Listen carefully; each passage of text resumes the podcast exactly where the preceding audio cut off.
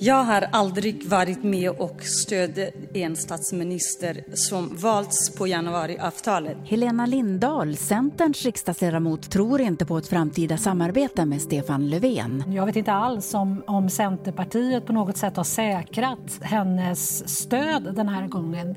En avhoppad vänsterpartist, en försvunnen socialdemokrat och en centerpartist som går sin egen väg. De kan alla stoppa Stefan Löfvens försök att ta tillbaka makten. Jag kan nominera en statsminister fyra gånger. Om alla de förslagen avvisas så blir det automatiskt extraval. Med ett år kvar till ordinarie val är ett extraval inte det som är bäst för Sverige. På en kvart får du veta vilka oväntade detaljer som kan avgöra vem som styr Sverige i höst.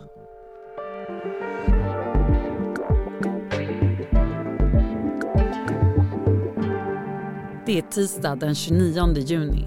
Jag heter Annie Reuterskiöld. Det här är dagens story från Svenska Dagbladet. Göran Eriksson, du är politisk kommentator på Svenska Dagbladet. Stefan Löfven har ju avgått och nu så blir det talmansrunder. Men kommer han kunna lösa det här? Um, det, det, är svårt att svara på. Jag, jag kommer att tänka på det här, det är för att det är fotbolls kanske, men det finns ett uttryck om fotboll som går ut på, det är så här ungefär, fotboll är ett enkelt spel och till sist vinner Tyskland. Lite kan man säga, man får samma känsla för svensk politik. Det är, det är ett enkelt spel och till sist blir Stefan Löfven statsminister. Det brukar vara så. Men, men det finns ett stort antal osäkerhetsfaktorer i den kalkylen. Och mer än vanligt kanske? Ja, alltså man är nere liksom på, på ledamotsnivå i riksdagen nu. Det finns vildar i riksdagen som man inte vet hur de kommer att rösta. Det finns en eh, självständig centerpartist som röstade mot Löfven sist. Det finns en socialdemokrat som är försvunnen på något sätt. Eh, Liberalerna är splittrade. Och Eh, ja, sen har vi Just eftersom det är så små marginaler också så är väl även pandemin en, en osäkerhetsfaktor. Om, om en, det räcker om någon ledamot är sjuk så, så kan det påverka.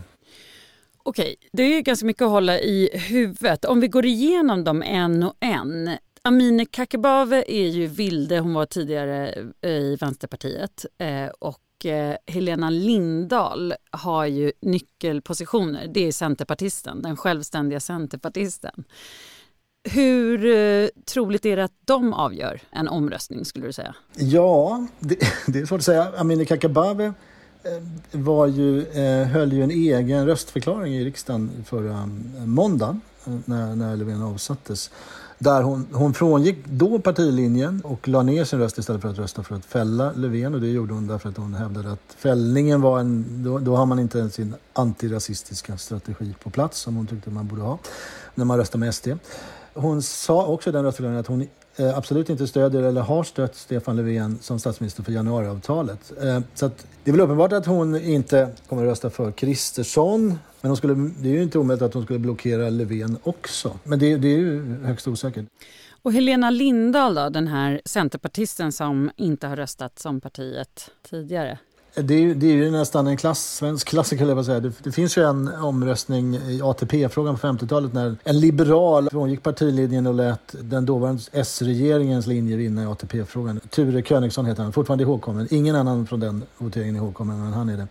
Eh, Helena Lindahl gjorde ju samma sak med den skillnaden att det inte hade någon betydelse den gången. Hon röstade då nej till Löfven, men eftersom Liberalerna vid den tiden också stödde Löfven så spelade det ingen roll. Det är klart, skulle hon i, nu i en avgörande omröstning också rösta nej till Löfven, då kan hon ju blockera hans väg tillbaks till makten och då blir, har vi en ny Ture Königsson i svensk politik, möjligen. Med livmoder? Med, med, nu med livmoder, ja. Precis. Mm. Ja men okej, så det, och det här vet vi inte. Det är en, det är en, båda de här två är eh, osäkerhetsfaktorer du och för jag både vet inte. Det är, det är möjligt att, att de sitter eh, eh, bakbundna i någon sån här eh, tortyrliknande situation med, med, med sina... Eller Kakabaveh är väl ingen som kan tortera kanske. Lindahl skulle möjligen vara, kunna vara uppkallad till Annie Lööf. Kakabaveh tror jag är svår, svårare att styra eftersom hon, hon är helt fri. Lindahl är fortfarande en del i ett partisammanhang. Men, men eh, Eh, Helena Lindahl skrev på Facebook för några dagar sedan att hon inte alls beklagade att Stefan Löfven föll och hon, hon, hon öppnade då för att man istället skulle leta efter en lösning tillsammans med de gamla allianspartierna. Och du vet ju vad det betyder. Det betyder ju Ulf Kristersson med stöd av SD, det vill säga det som Centern absolut inte står ut med det som Annie Lööf har svurit på att aldrig någonsin medverka till.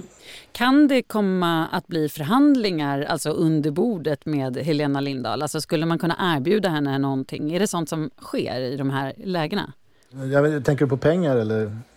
Godis eller så? There's Nej, men, no such thing as a free lunch. Ja, ja precis. Det, det, är klart. Eh, det som då vi som inte pratar med henne, hon pratar inte med medierna, kan läsa sig till i, i eh, den här Facebook-inlägget är ju sånt som hon tycker är väldigt viktigt. Och det är skogsägarintressen och sånt där. Hon eh, har skogsägarperspektiv. Det är, klart, det är klart att det går på något vis kanske att eh, erbjuda henne någonting som gör att hon tycker det är värt då att ändå släppa fram Löfven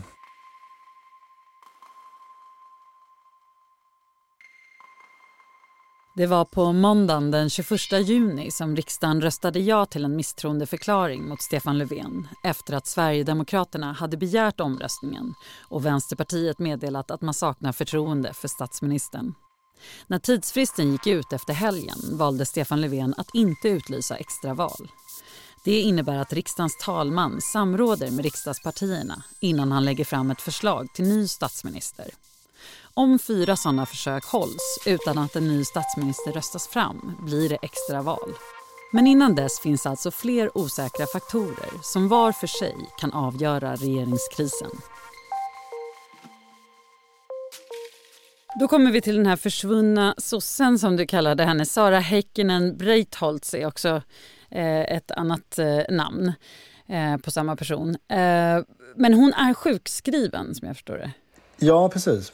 Anledningen till att hon kallades försvunnen ett tag var väl att hon, jag tror att partiet hade sökt henne men inte fått tag på henne. Men eh, hon är ju viktig, eller kan ju vara viktig. Det är ju, det är ju så här, nu kom, det blir talmansrunda. Om talmannen följer sin eh, princip eh, så kommer han att låta Ulf Kristersson eh, eh, pröva först om han kan bilda regering. I en sån omröstning så vore det ju onekligen bra för Stefan Löfven om han hade 175 ledamöter som röstade nej till Kristersson.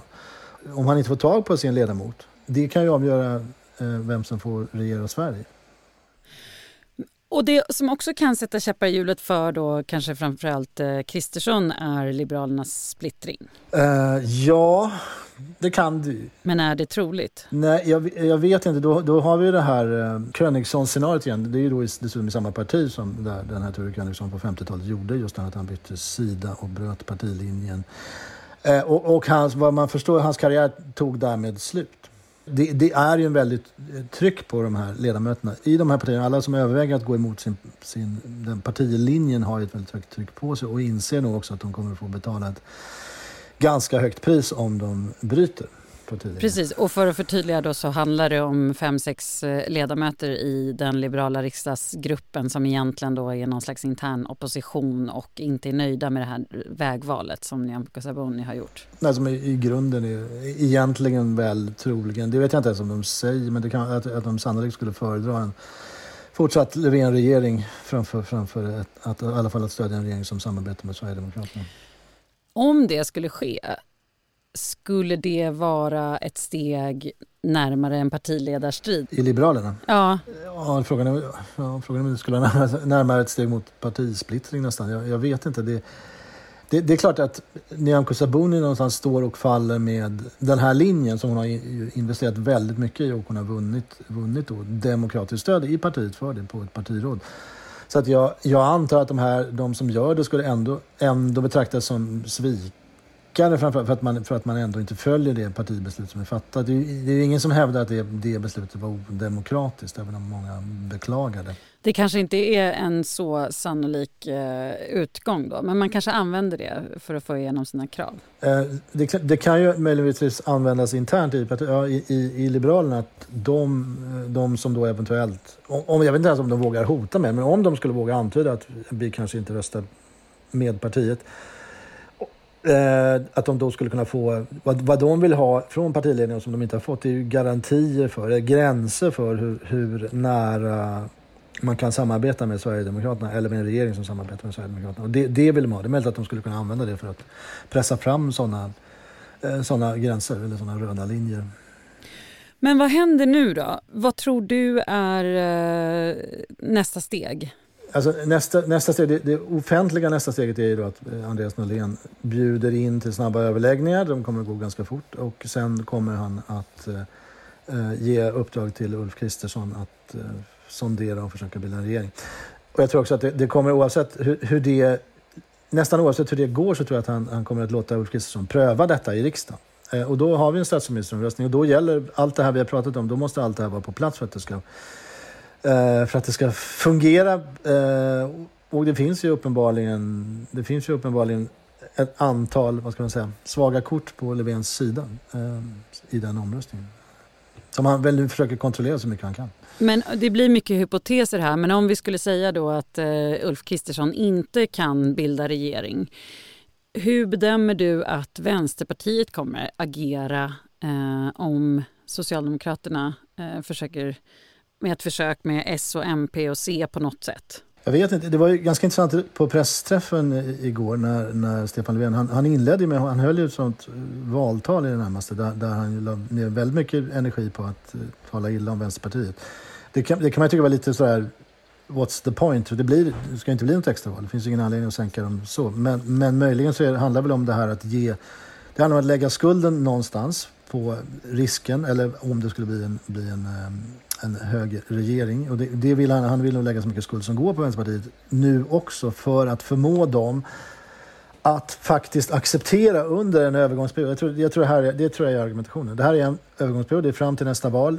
Eh, Vänsterpartiet har markerat, de har gjort, de har gjort någonting historiskt. Nooshi Dadgostar står väl redan Lenins staty förlåt, på partikansliet. Det är, det är något helt otroligt. De kanske skulle kunna tänka sig... Nu är Löfven väldigt förbannad och uttrycker sig väldigt, inte så vänligt, men han, han, tycker nog att de skulle kunna nöja sig med detta och sen låta regeringen, som de trots allt vill, föredrar, att låta den sitta kvar. Eh, och, och därmed då också, kanske då också skulle vara beredda att släppa fram, eller släppa fram, det räcker inte att släppa fram, de måste till och med rösta på, på en budget eh, som, som S, nej, S, MP och C lägger fram. Men det är möjligt, möjligt att det är där eh, pressen, man nu försöker lägga pressen från Socialdemokraterna. Det, det, alltså, jag, jag skulle tro att det är i alla fall ett, ett spår som de har. Av det vi har pratat om, de här osäkerhetsfaktorerna, vad eller vem tror du kommer att vara avgörande? Jag tror kanske att det är snarare en säkerhetsfaktor, om jag får vända på frågan, som kommer att vara avgörande. Det vill säga den här skräcken för extravalet. Det, det är ju det eh, Socialdemokraterna har försökt använda mot alla under den här processen. Att, oj, vi kom, de har ju eh, läckt det hela tiden. Vi kommer att utlysa extraval. Det har de ju inte gjort naturligtvis. De har ju förmodligen samt, skrämt upp sig själva väldigt mycket under den processen. Därför, därför att det är naturligtvis det, det är en fullständigt okontrollerbar process och det är ingenting som Socialdemokraterna vill ha. Det är nästan ingen annan som vill ha det heller, möjligen utan Jimmie Åkesson. Det kommer förmodligen att disciplinera de flesta av de här. Men det är osäkerhetsmomenten eller de, de ledamöter som... ingen vill nog till sist bli ansvarig för att det blir ett extraval med ett år kvar till ordinarie valet. Ingen vill bli Ture Königson? Um, Nej, jag vet Nej, kanske inte. Nej, jag tror inte det. Tack Göran Eriksson. Tack.